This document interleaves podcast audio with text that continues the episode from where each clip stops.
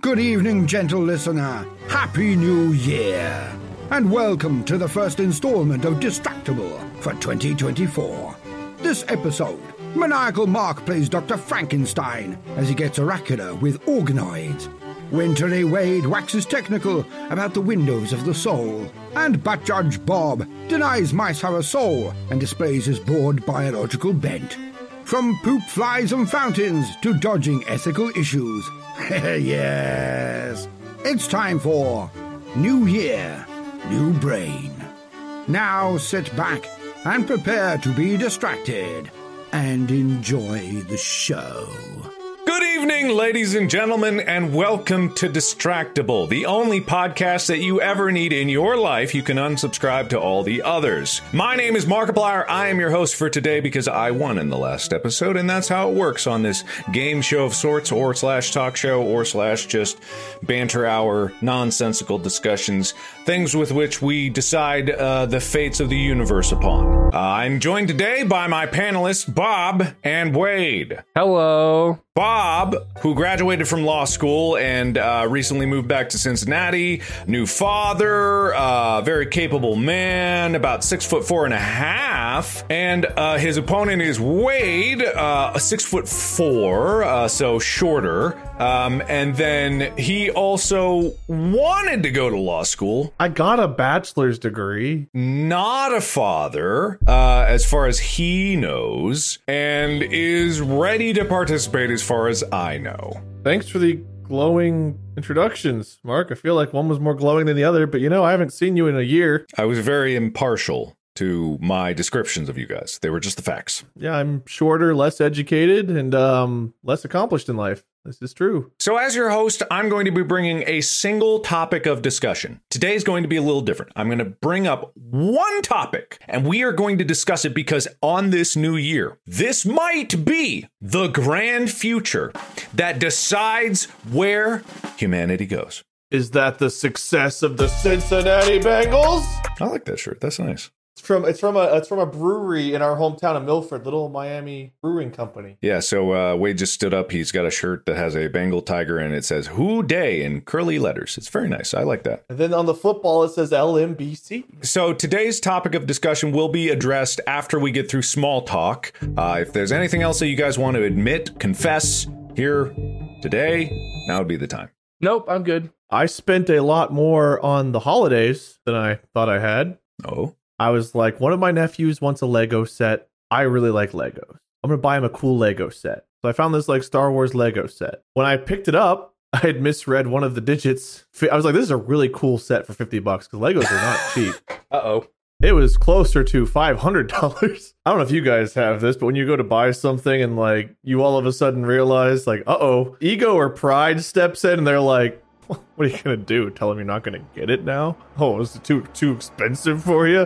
What's gonna stop you? Come on, be the big man, make the purchase. And I was like, I am the big man. I'm, yeah, I'm buying this Lego set. And then as as I was leaving with my purchase I was very proud of because I followed through, I hmm. realized I have more than one niece and nephew. And now I've got to try to treat them somewhat equally. Oh dear God, what have I done? you got to match what you just did. I see. So, um, my budget for Christmas shopping went up a little bit more than I expected it to. The thing about having a thing in your possession after you've bought it is you can just keep that and not give it as a gift that costs $500 or return it Sell it on eBay. or any number of things that don't involve giving it to a child and then being like, well, I guess your other. Well, you say child. My nephew is like 22 years old, but Well, you were shopping at the Lego store. It's not our problem that the presumption was I shop at the Lego store for me, and I'm a couple years older than 22 now. Am I? Are you old when you get to the point where you're lying about your age? Does that make you officially old? I don't know. Why would you lie about your age? Who gives a shit? The same voice that made me buy the expensive Lego set. What are you doing to me?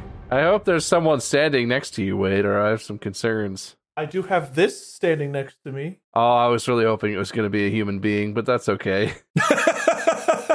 Can you imagine if it was a human being? Oh man. And Uncle Jimmy. What? I don't know. Still, my brain was like, "What if a person walks in?" Uh, I am alone. I have, I have uh, something with which I take umbrage, and I want to talk about it now because I've been given a platform. I am not anti bidet. I just want to start this. start this. I love where this is going. I I am in favor of bidets in general. I think they are pleasant. I think it's a nice experience to go to the bathroom and have that as, as opposed to just dry toilet paper or whatever. A good butthole flossing goes a long way. But there's this advertisements uh, going around, uh, especially on some podcasts that I watch uh, slash listen to. But in general, their ad read and their general theme is why would you use toilet paper? Because you're just wiping the poop around on your butt. And that's gross. Use a bidet, our bidet. It just cleans your butt without having to wipe around poop. You're right, bidet company. I don't want to carefully wipe the dirty stuff off of my rear end when I'm done in the bathroom. I want to explode it off with, with a jet of water so that little particles of that poop go in every direction. Then I can still take the same toilet paper because you can't just use a bidet without toilet paper because then you have to dry it, which is still just wiping the wet poop off of your wet butt. Who says you have to dry it? I say you have to try it because putting a damp ass back into your underwear with who knows what particulate from the explosion of poop jet. I like bidets, but the idea that a bidet is somehow less a less gross way of disposing of what happens when you take a poopy and you need to clean your rear end is just terrible and stupid and i i resent that that is a strategy that makes me not want to use bidets that makes me like oh yeah well i'll just use it i'll wipe it i'm just gonna wipe poop then what about that then Let me introduce you to this thing I call jar of flies. So hear me out. You lay down after you you spread your cheeks, you open the jar, and all of your problems are just gobbled away.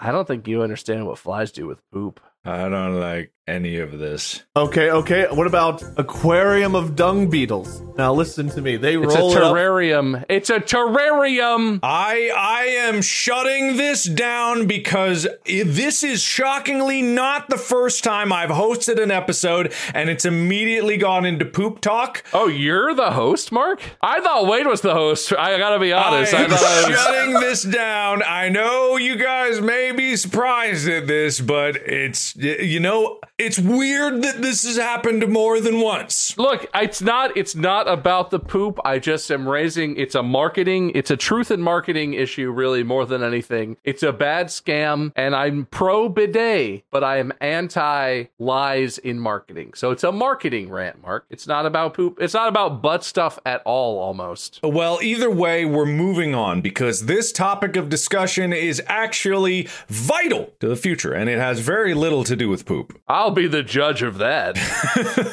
All right, I'm the judge of the episode. Bob's the judge of poop. Wade, what? I'm the poop judge. Wade, what are you the judge of? Bald.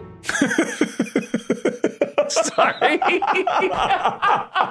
I couldn't. It came out like I was vom- like a, It erupted like a bidet with- attached to a power washer. like a bidet of truth. It came out and rose out of me. yeah, I guess I'm the judge of bald because fuck you guys. Uh, I didn't say it. I just laughed really hard at it. Damn you, Mark. God damn you, Mark. I feel like. Unbelievable. Listen, uh, Bob, I'm giving you three points for making me laugh. Wait, I'll give you four points because it's a it's a hard job being the judge of bald. Is it for the flies? Oh no, for that. Okay. I rem- you reminded me, minus one. So today we are going to be talking about something that I am starting to learn about. It's not lenses. Don't be afraid. Oh, thank God. Okay. It's brain organoids. Uh, I wish it was lenses. All right, so I want you guys to give me what you think brain organoids are. All right, all right. So oids, when you think of like steroids. So oids are something you take. Organs are there something you play, or they're the things inside your body that have like crucial functions, which the brain is probably an organ, right? So organoid, uh, and it's a brain organoid. So it's uh, something you take to enhance your brain's function. No, Bob. Much in the way that the mitochondria is the powerhouse of the cell, the philosophical mitochondria organoid of the brain is the powerhouse of the. I'm imagining that the an organoid is a subsection of the brain that is is responsible for a specific set or type of task or something. and that it's because the brain is an organ, but within it there are different areas that do different things, and so the organoids are like the different non non physical delineated areas of the brain functions. I like your line of thought. Still incorrect. A cerebral organoid or brain organoid describes an artificially grown in vitro miniature organ resembling a brain. Cerebral organoids are created by culturing pluripotent stem cells in a three dimensional ro- rotational bioreactor, and they develop over the course of months. The brain is an extremely complex system he- of heterogeneous tissues and consists of a diverse array of neurons. This complexity is, complexity has made studying the brain and understanding how it works a difficult task, which is why they are making brains in vitro. Why is that more horrifying? I think brain steroids are much scarier because like your your eyeballs shrink up and you're like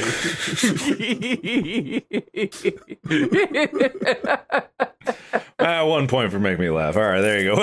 you get one. You get one. Right, there you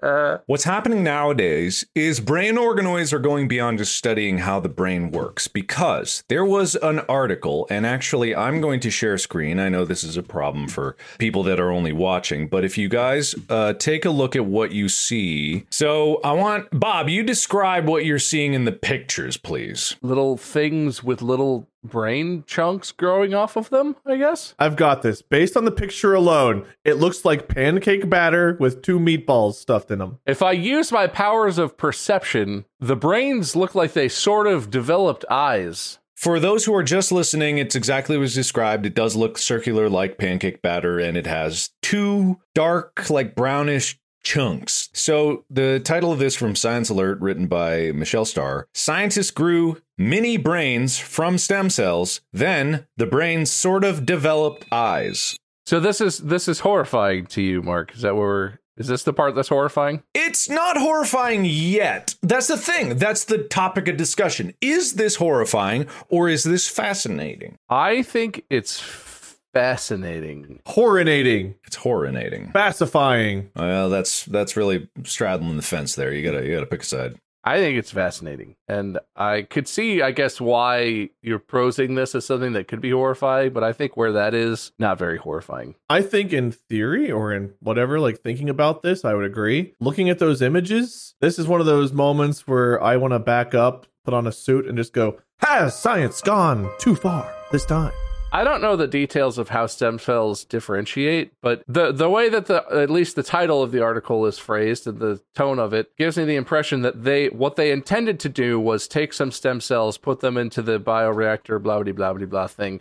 Uh, we're going to create conditions where we think brain cells will develop from these stem cells. And while they were trying to develop only brain cells, they also developed some early, some very rudimentary eye structures, which, given our, as far as I know, relatively simplistic understanding of cell differentiation in general, doesn't seem that weird to me. It seems like they accidentally made these things that had some brain cells and some eye cells, and they were like, huh, didn't see that coming. So your conclusion is this is all accidental. It's incidental, interesting quirk, no ramifications. Yeah, I mean, it's certainly on purpose, but like, I think this is just part of the process of they're doing research in an area that humans don't have a very uh, deep grasp of of the complexities of, and it's you know, it, it happened, and they were kind of like, oh, we should study that. That's interesting, and I'm sure they did, and hopefully they learned something useful. I think this is like the Alien movie where Ripley has like a baby that's also part xenomorph, and like it's like mama, and it's like, oh, that's amazing that that happened. But also, I want to rip my own eyeballs out and go wash them in bleach because that is the most horrifying thing I've ever seen.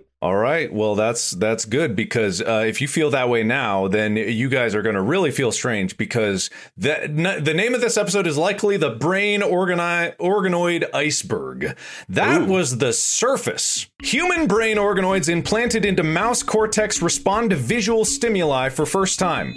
Ooh, interesting. I, I'm on the horrified fence because visually it's horrifying to look at. However, as someone who worked in the medical field of eyes for a while, and I understand how complex, like, whenever you have glaucoma, whenever you have anything that goes wrong with the retina, things that go wrong with the optic nerve, there are certain things that go wrong with eyes, unless things have changed dramatically in the last 10 years that I don't know about. They go with a we can treat it, we can't cure it method. They can give you drops, they can like try to help with your eye pressure, they can try to help with certain things, but there gets to be certain errors and things that go wrong with your eyes where it's just like there's really not much we can do. If this develops in a way where like they can figure out how to grow stem cells to help an optic nerve or you know to help with different parts of the eye i mean obviously the brain too which i just just i don't know much about that but eyes alone that would be amazing to be able to help people that have blindness, that have glaucoma, that have different issues that so far we've been able to cure. So that is a fascinating and amazing thing if we can do it. But looking at the pile of sludge with the meatballs is horrifying. So I'm going to stick with horrifying, but I would want to note that I do respect it as someone who worked with eyes and knows that there are developments that are badly needed. That sounds like a good conclusion. Bob, initial thoughts before I dive deeper.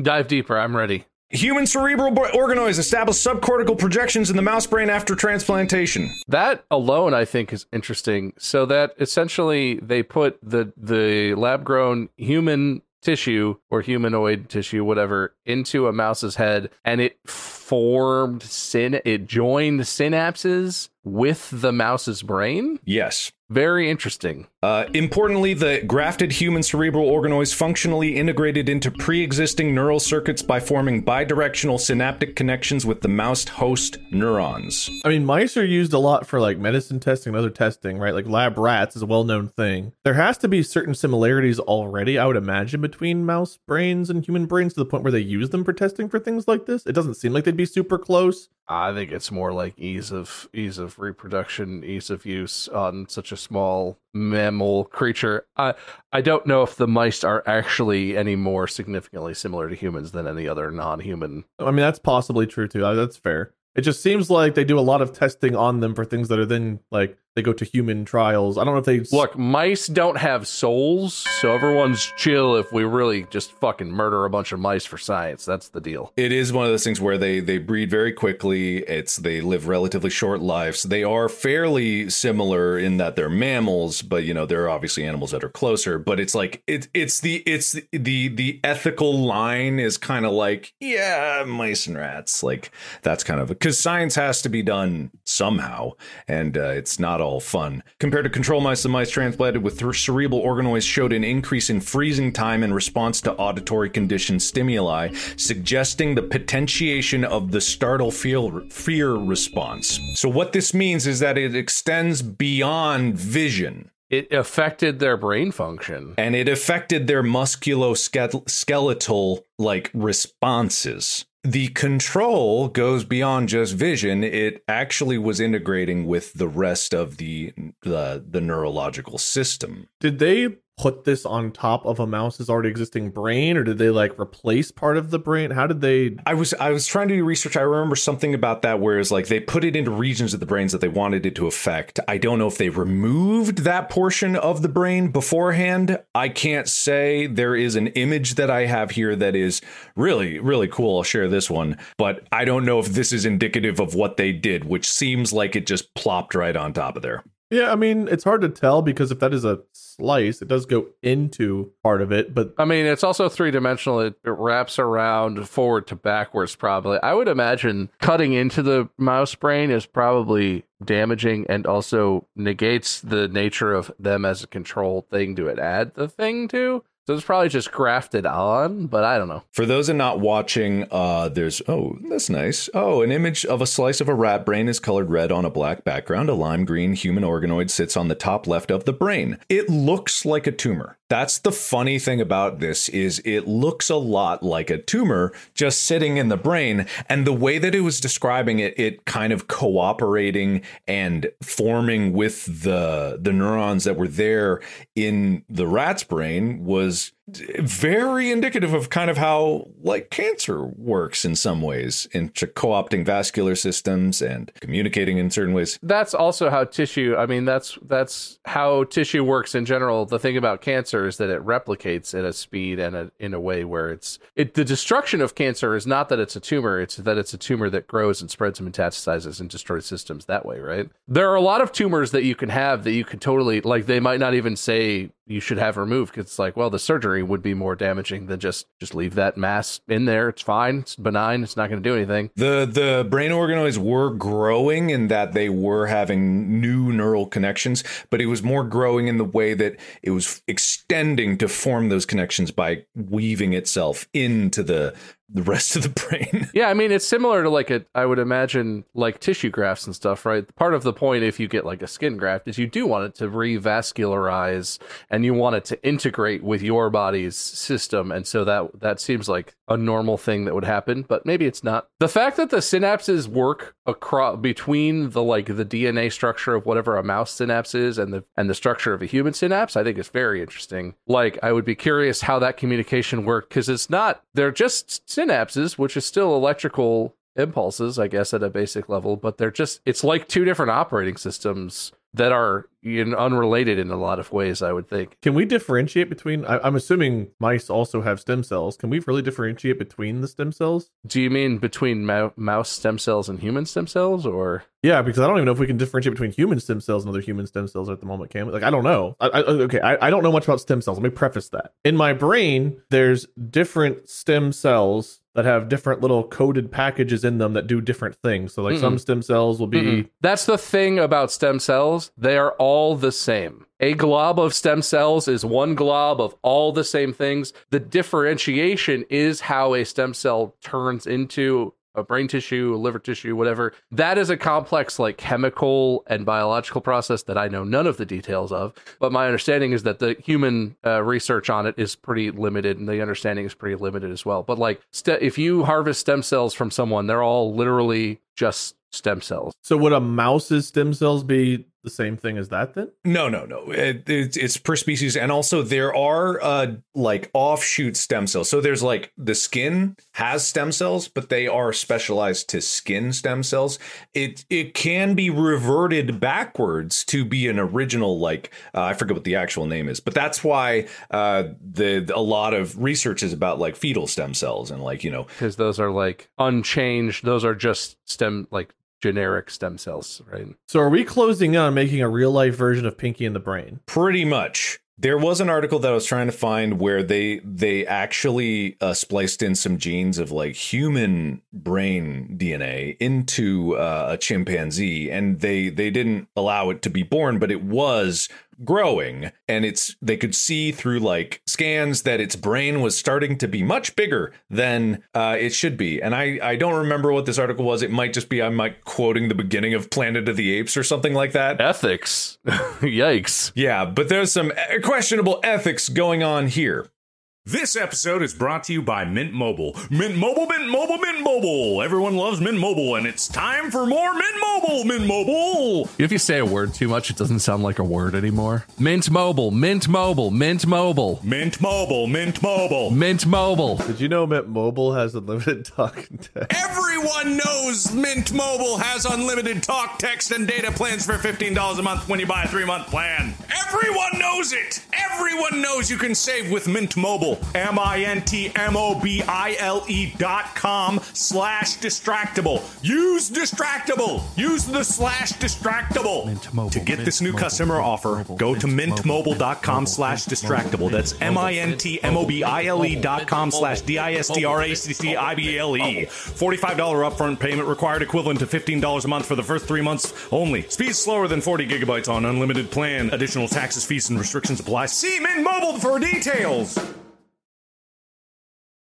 Uh we're gonna keep descending unless anyone uh, wants to swim to the surface now I like it. Iceberg me, daddy. So, working off of the studies going into uh, brain organoids, they are starting to develop technology that allows neural connections to form with traditional electronic circuitry so that we can interpret signals and send them across. Because what this is all trying to showcase is that the adaptability of neurons is very high, but the fundamental physics behind their conduction is different than electronics, but not that different. You can get shocked and your whole nervous system can go all over the place, but it's like the way that they work with sodium and potassium ion gates uh, to actually conduct signals and the way that they like have the myelin sheath and like the the way signal conducts is is different but not that different. You can still put like electric shocks on your body and your muscles will twitch. That that will occur but the sophistication of communication through chemical uh, signals is still out of reach. It uses brain organoids bundles of tissues mimicking human cells that are used in research to model organs.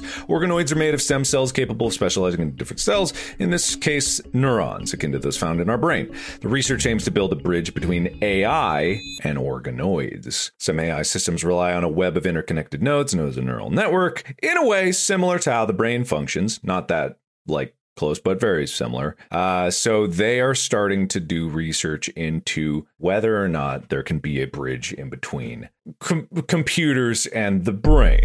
I, I mean, certainly that's the that's the pre the prologue chapter of a dystopian book about how human brains melded with computers and everything was ruined and society collapsed. But Or whenever your teachers used to tell you growing up, you're not always going to have a calculator on you, and you open up your skull and show it, and they're like, "Fuck you, Mrs." I'm not to say your actual name, but I do have a calculator built in now. Maybe while everyone pulls out their phone, you know. Ne- uh, uh, next up, cyborg computer with living brain organoid aces machine learning tests. Ooh, very interesting. I'm curious what exactly the machine learning test is, and I'm sure we don't have the the type of details or knowledge to get into that in a meaningful way. But interesting. Okay, as incredible as recent advances have been in machine learning, artificial intelligence still lags way behind the human brain in some important ways. The, for example, the human brain happily learns and adapts all day long on an energy budget of about 20 watts. So the brain very efficient. If you were to like equate the amount of energy that the brain uses throughout the day, it's 20 watts of power, which is not that much power. Uh, a comparably powerful artificial neural network to do, say, like the DALL-E stuff or ChatGPT uses about 8 million watts of power. An ungodly amount of power. A stupid A a day. a day. Meanwhile, all I need is some chicken nuggets and funyuns, and I'm good to go.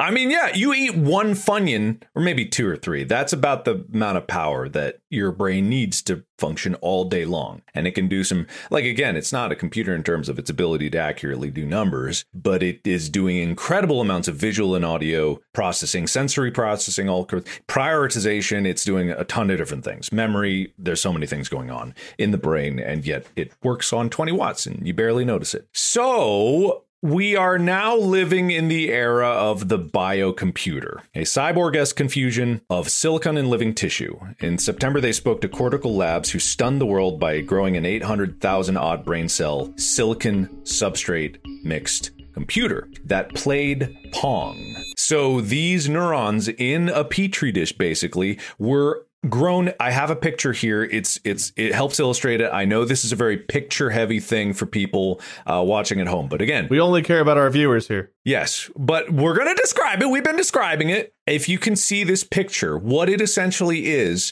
is it looks like a web of like fibers and that's the neurons growing over top. On a checkerboard. Yeah, but underneath it you can kind of see a checkerboard pattern, series of square things and that's an array of electrodes. A very small one, but as you can see compared to neurons and cells, even our smallest electronics are still kind of big. It looks like something killed like a small rodent and scattered its bones over this too, like all the little rocky things. It played Pong. I would be curious if they had an analysis of how much of the computational load was processed by the organic neuron. Are are there you know, is it talked about if there's any like processing cores, silicon based processing cores on this? Is it a hybrid or is it purely neuron processing power or what? Um, this reminds me of where I was young and I had like an afro and I used to go play in the woods and like I'd have all kind of like sticks and debris in my hair. Then I would go take a shower, and then if I'd look at the drain in the shower afterward, it was very similar to that image, just hair and a whole bunch of crap clogging up the drain. Ah, I see. Okay, so what they did is the grid array represents one to one, not one to one, but the screen at which Pong is played on. So that picture you saw, imagine that they used that as a template for the, they gave signals because it's not seeing the, Yeah, yeah, the yeah, yeah. screen. So what they did was on a very basic level, whenever there was a paddle position over on the left side, they would have the, the- a certain number of the the array light up to indicate that, and w- they basically trained the array of cells across that to, uh, if it wanted to move the paddle down, it would like propagate a signal that would go more south, and then over on the right, they would do the same thing going over there, and then the ball they would send, they would give the neurons signals of where the ball was by moving it across the grid substrate and give it a position. So uh, what it says is like Training Dish Brain, that was the name, was understandably tricky. Reward and punishment are usually key if you're going to train an organism to perform a specific, task, but that won't work on these cell cultures because they have no dopamine system to incentivize them. Instead, the researchers took advantage of what's called free energy principle. Essentially, this says that the cells at this level will always try to minimize the unpredictability in their environment. So if the brain cells failed to hit the ball with their paddle, the system would deliver an unpredictable stimulus for four seconds. So they would shock it. That sounds a little bit like torture, but yeah, go on.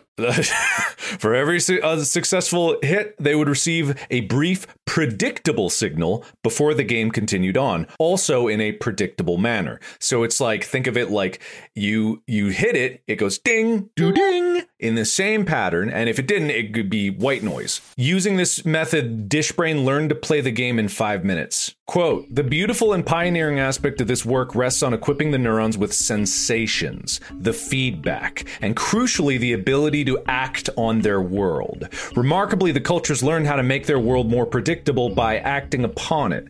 This is remarkable because you cannot teach this kind of self organization simply because, unlike a pet, these mini brains have no sense of reward and punishment. This experiment might sound a bit spooky and ethically questionable, but other scientists explain that this, it isn't a kind of intelligence that we need to worry about mistreating.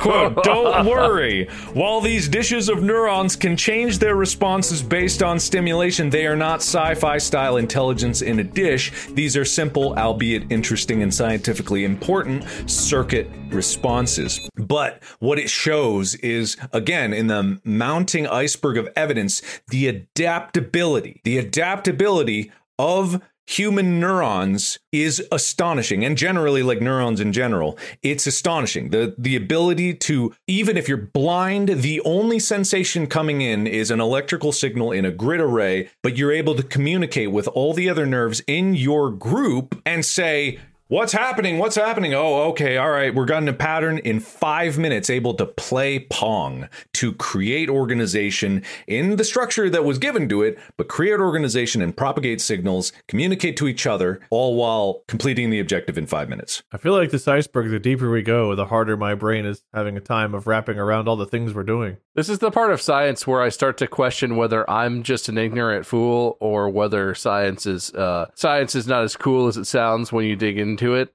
Because this is one of those things where when you read the headline, it's like they taught a brain in a dish to play pong, and you're like, holy shit! And like, well, what they did was they took electro sensitive organic cells and put them across an electronic array and then gave them positive and negative reinforcement stimulus to do something that we don't know how fast the game of pong was playing. We don't know how complicated the moves could be what the feedback because there's like there's a lot of levels of how hard even just pong can be right? And the that grid was not that big. It was maybe like 12 by 9 or something 15 it was like it's not like it was a 1080p grid of pixels and this thing was interpreting interpreting complex imagery. But at the same time it's still like they they did clearly this is research that's progressing the understanding of how neurons work and the interconnectivity and how they adapted it's very cool but in terms of meaningful applications this is one where as a as a non-educated non-science person i'm like oh, it doesn't seem like that would do that much. But you know maybe this is on the path to understanding something that would be more applicable to something that would be completely world changing or ground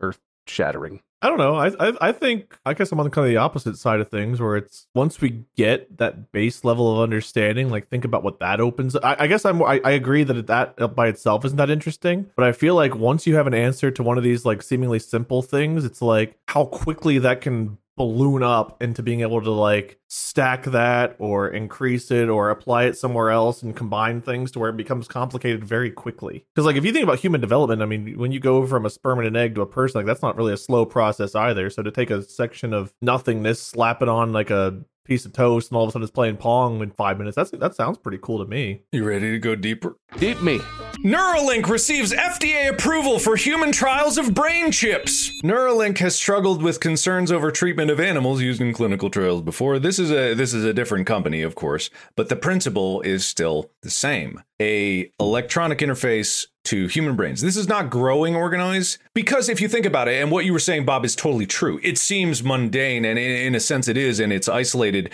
But what it does is showcase the foundational uh, principle of your neurons are super adaptable, even without you consciously being aware of it. You don't have to be aware if an electric like electrode is attached to your brain and certain stimuli is attached to it, uh, it could cause you to have a seizure for the rest of the system, but the neurons that are there would still adapt to it. Uh, not saying it would fix any problems, but it's like it can. Not that it will, but it could. What is this chip supposed to do? Yeah, well, that's the thing I'm curious about. What what is their stated goal or stated function of such a chip? All right, so Neuralink's brain computer interface will use invasive surgery. It's emerging as a key player in a fairly nascent brain computer interface industry. Uh, while many companies have re- developed related systems, receiving FDA approval to release medical devices into the commercial market has been historically challenging for good reason. So this approval is to explore a to have a clinical trial for patients to have a product implanted into their brain on the surface of the brain specifically.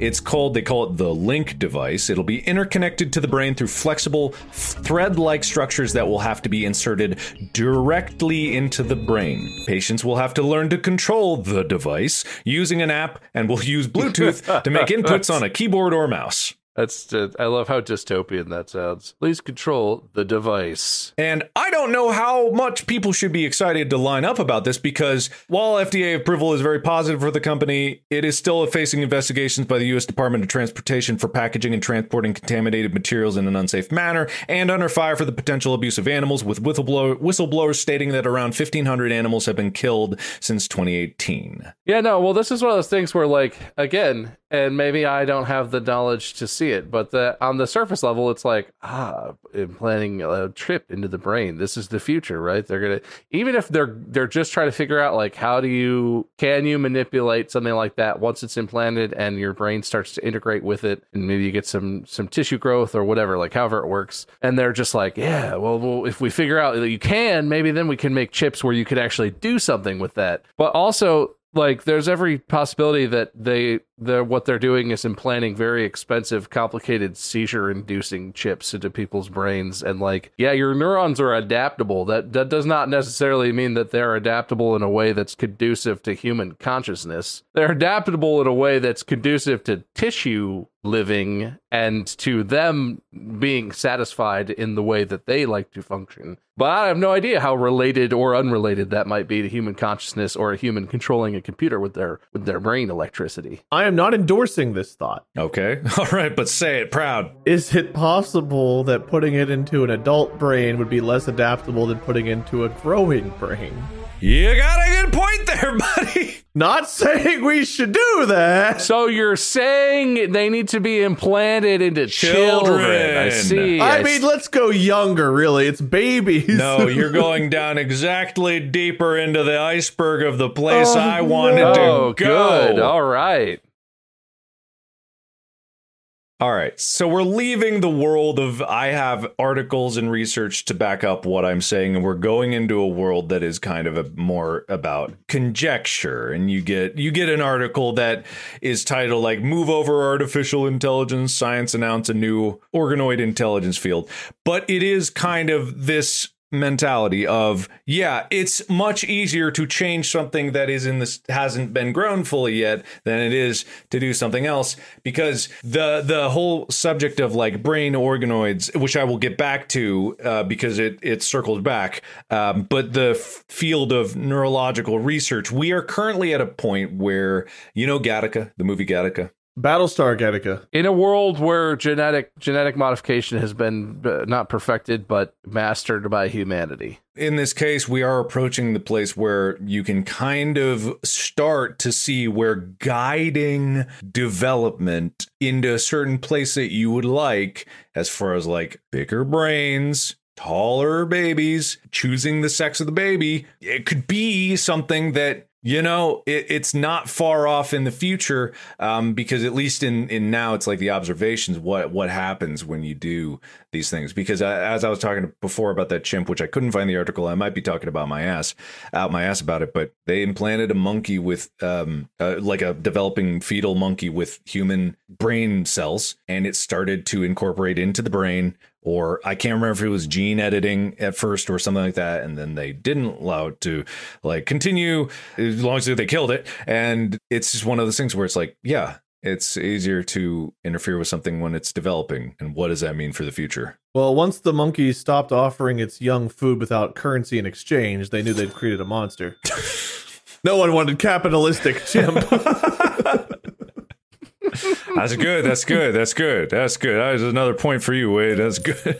This is a whole. I mean, and Gattaca touches on this in a way that's you know it's a movie for entertainment purposes, but also it makes some social commentary. If you told me that it, if I was going to have a baby, I could do something you know CRISPR esque to genetically modify or affect the baby to guarantee that the baby would not have any uh, genetic birth defects or to, to guarantee that the baby would not have any like cancers or anything like yeah that sounds great but that's that's in the exact same neighborhood as choosing how you know try to get a taller baby try to have a baby with blonde hair or blue eyes or whatever your preference is. I don't have a good answer for the ethics of humanity in modifying the growth of fetuses in that way but there's no version of science that does exist or has existed that humans have had such a grasp on any kind of biology or even lots of other kinds of science where we do have a pretty solid grasp on things, where I think that the science is definitively correct and ultimately all knowing enough where I would say that it's a good idea to use whatever that scientific knowledge is to affect human fetuses. Medicine and genetics and biology in general is one of the fields where humans have a lot to figure out and only barely understand why some drugs cure some diseases or treat some symptoms. There is no fucking way that there's a level of understanding and knowledge base that's like deep enough and correct enough that anything like this should be happening in in any of our lifetimes. I'm not saying it's impossible that humanity will ever reach a place where we like we understand everything about how humans develop and the genetics of it and what influences what. Like yeah, I don't know, hundreds of years, thousands of years, if humanity persists as a species, maybe someday the ethical concerns of doing something where you don't understand every little detail of what you're doing to something that is going to be a human person will be okay. But right now, not not even close. I don't know that there's any kind of science where humans have that kind of understanding where it's like, yes, we definitively know everything about this. We don't know definitively everything about anything. We're I feel like the thing about science is that scientists constantly are like Whoa, shit. Did you guys see that happen? Oh, we got to study that. Even in fields where there's a lot of understanding, there are still things where it's like, I didn't expect that to happen at all. Oh man, we got some more stuff to figure out. It's it's a complicated issue, but I don't think it's that complicated for where we are as a species. We're not there yet. We're not there at all. All right. Good point. Point for you. Oh, that was like a, that was like a seven point answer. Come All on, right, two points for you. You, you ducked yourself into it. That's good. All right. So, getting back to the brain organoids, why we are here in the first place, because I think we can all agree messing with babies' genes, probably not great idea. Wade, I gotta shoot your Well- idea down. I'm sorry. Are you pro baby gene editing, Wade? oh, Oh, okay. Point for boldness. So, funneling all this down back to brain organoids, and there is a question of like what it actually is, what it can do, um, and then there's ethical questions about like how much how much brain is too br- too brain in these brain organoids. What's the what's the brain size limit? Yeah, that that actually is a question because I want to talk about Brainoware again. We touched on it very briefly, and and this is actually not the Pong thing. That was the precursor to what Brainoware is. So the researchers hooked up Brainoware to uh, b- the Brainoware organoid computer chip into a pro- into a system, treating it as an adaptive living reservoir. I don't know fully know what that means, but they made sure the mini brain was responding to electrical inputs in a suitably non-linear fashion. Checked that it had some kind of memory in effect, figured out how to feed its spatial data in a grid array, and then started some unsupervised learning tests. Long story short, they set it up in a way that it could take in data, and they were making sure it wasn't just like completely one-to-one linear responses, that it was like actually doing doing something and that the cells were alive, basically. So they focused on two areas. Firstly, speech recognition. Some 240 audio clips of adult males were speaking Japanese were fed into the Brainoware chip after being converted into electrical signals.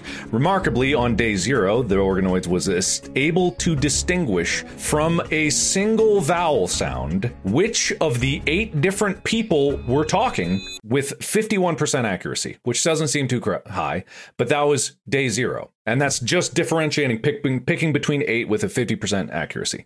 Two days later, it had risen to 78% accuracy from a single vowel sound. I don't know how many cells this is, but I think it's 800,000. They then moved on to mathematics, getting the Brainoware chip to predict a Henon map, which is a no- typical nonlinear dynamic system with chaotic behavior. This involved an extra layer of abstraction as each, uh, each 200 point 2D Henon map had to be converted into a one dimensional spatiotemporal electrical signal that could be fed into the brain tissue. In two days, it increased its accuracy at predicting where a given point would be from 0.356 to 0.812% accuracy out of one. To flex on Team Silicon, they also threw the same problem at some artificial neural networks, finding that it notably outperformed a ANN, which it must be artificial neural network, without artificial neural network, yeah, without a long short-term memory unit, and showed slightly lower accuracy than ANN with LS TM, decreasing the training times by 90%. There was a lot of big words in there, and a lot of the people listening at home are probably very lost.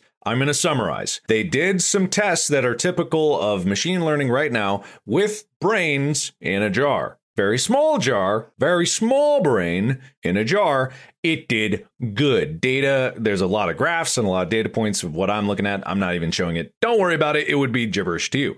It's basically gibberish to me. But it did good and it did better than art of like current machine learning models, right? So the question is if this area of science is allowed to pursue, at what point did we, and if it's like working and it's scalable and all this, at what point is it growing a human outside of their body, just their brain, because all we are really is the brain and the nervous system and everything else?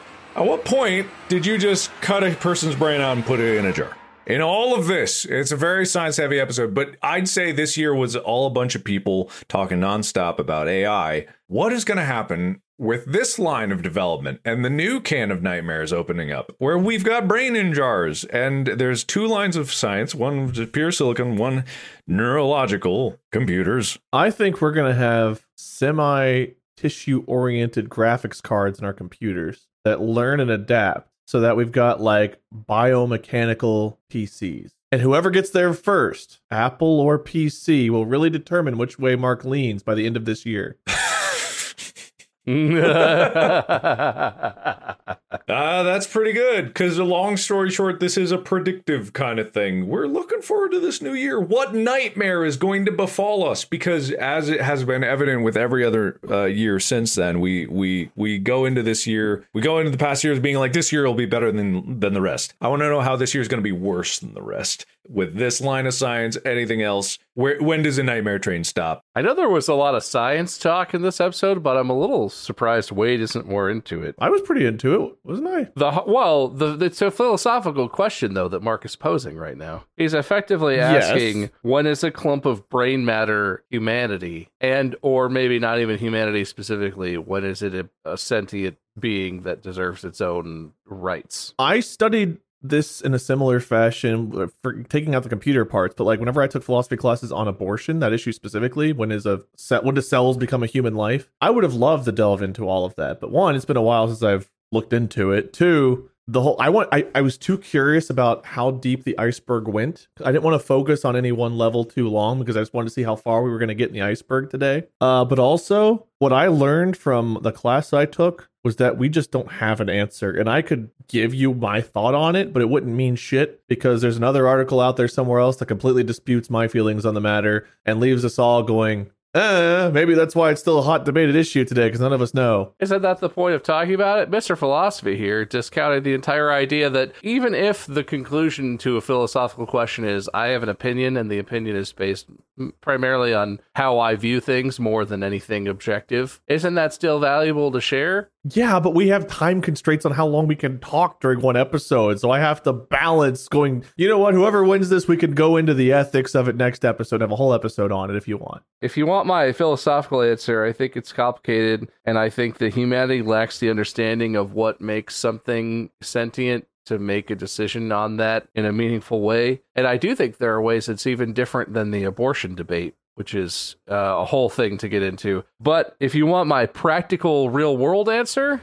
no one gives a shit. The people who want to advance that sort of technology are just going to do it D- disruptive technology style. Like this is the thing where the reason that the world of of, of bleeding edge technology is so dystopian is because a person who would ask the question and then pursue the answer of, oh, well, can you make like human brain tissue processors? Would that work? Person who is so curious that they would pursue that to begin with is way too curious to give any shits whatsoever what a regulating body, what the general public consensus is, if they're causing actual harm, if it's demonstrable in meaningful ways that they are creating beings and then harming them, essentially torturing them into being computer chip slave brains that have a miserable existence and then die whenever they're whenever they're killed off by the researchers. Like they just don't care and that's part of what allows technology to advance at such a bleeding edge sort of rate. But also part of the core of the problem is you need people who are willing to ask those questions and want to pursue that. And you need people who have the authority and are in a position to actually stop them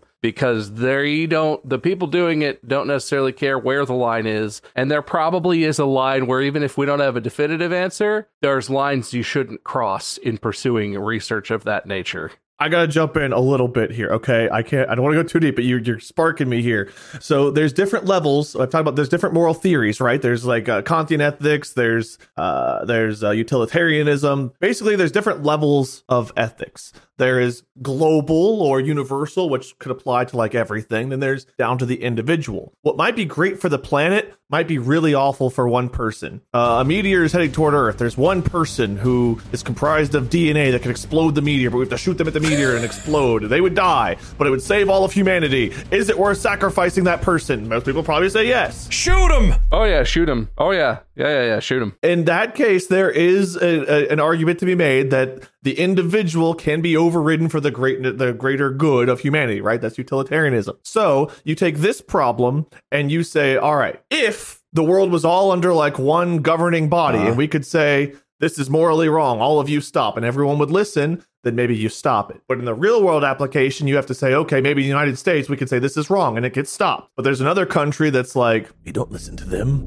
Our labs will continue to pursue this. And they keep developing and researching this technology. Then in real world application, is it wrong for us to have stopped because we need to keep up with the technological rise of whatever's going on? So does that override the previous thing of, yeah, we should have stopped? And then now you've got a question of, okay, is it better to keep going so that we can balance out things? Or is it better to have stopped because morally on this one level it's wrong to hurt an individual brain that might be real? Or is it greater for everyone to keep going because of the possible things and outcomes that could happen from that? So it's a complicated question, and this is oversimplifying everything because I could delve into this and I would love to delve into this on multiple levels because that's how my brain works and I love philosophy. There are we everything we talked about from the start of the pancake with meatballs, there are a hundred different questions to ask about what is life, what is torture, when is something to the point of intelligence that we should stop, should we never start to begin with, to the point of like, okay, is it morally right to even try to pursue this kind of stuff?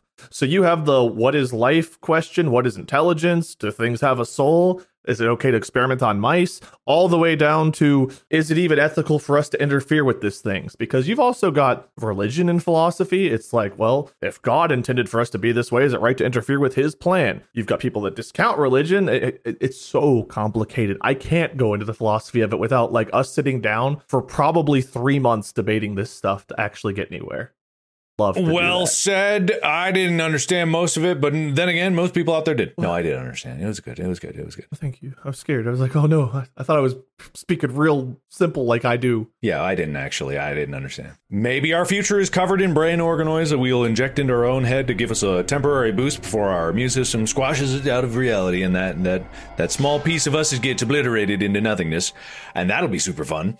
But until that day comes, I'm gonna give Wade an opportunity to philosophize if he wants to next time. Wade, you win. I do. Thank you. Uh, I'm going to take this. Is this winter speech time? Sure. Uh, instead of talking about the philosophy and stuff like that, I would like to talk about how I'm really kind of curious if pancakes, like I love chocolate chip pancakes, would meatball pancakes be good? And if so, do you use syrup or like a marinara sauce on them? Meatball pancakes, no. Breakfast sausage meatballs mixed into pancakes with syrup, yes. Mm, that uh, yeah yeah. Italian seasoning would not work the same way that breakfast seasoning would work. And if that if that point had been made just before the winner speech occurred, uh, it would have gotten you the win, Bob. But unfortunately, loser speech. I feel like I contributed a lot. Uh, I don't think Wade said anything that profound. Nothing he said changed my mind. I know the correct answer. You should just ask me in the future if you have questions about brain silicon research. Uh, I know the answer. Uh, just ask me. Just send me an email. I'll let you know. Yes or no. You respond with an emoji. Thumbs up. Thumbs down. I have to admit, Bob, I think you had a lot more interesting like technology science discussion, but man, some of my one-liners were just on on fleek today. It was what? He should lose just for that. Yeah, you should, but yeah, it's kind of too late. I've it's a new year. I want to keep. I want to at least see if we can hold on to the rules. Well, I guess it was old rules, but I'm going to establish some rules. Once the speech has occurred, it's over. However, it is up to the host's discretion to see who goes first in terms of loser speech, winner speech. So if it's close and you declare a winner, but the loser speech goes first and it's so compelling you have to give a point, you could that could then be converted to a winner speech. We'll figure that out in the next episode. We got a lot to learn this year. Thank you for the good past year. This year is going to be terrible and horrible and full of nightmares and uh, things beyond recompense. Look forward to that. Thank you for listening and or watching on Spotify. Uh, this has been me, Bob, and Wade. You can find, find Bob at Micecream. Uh, you can find Wade at Minion777 or Lord Minion777. And I'm happy to say we have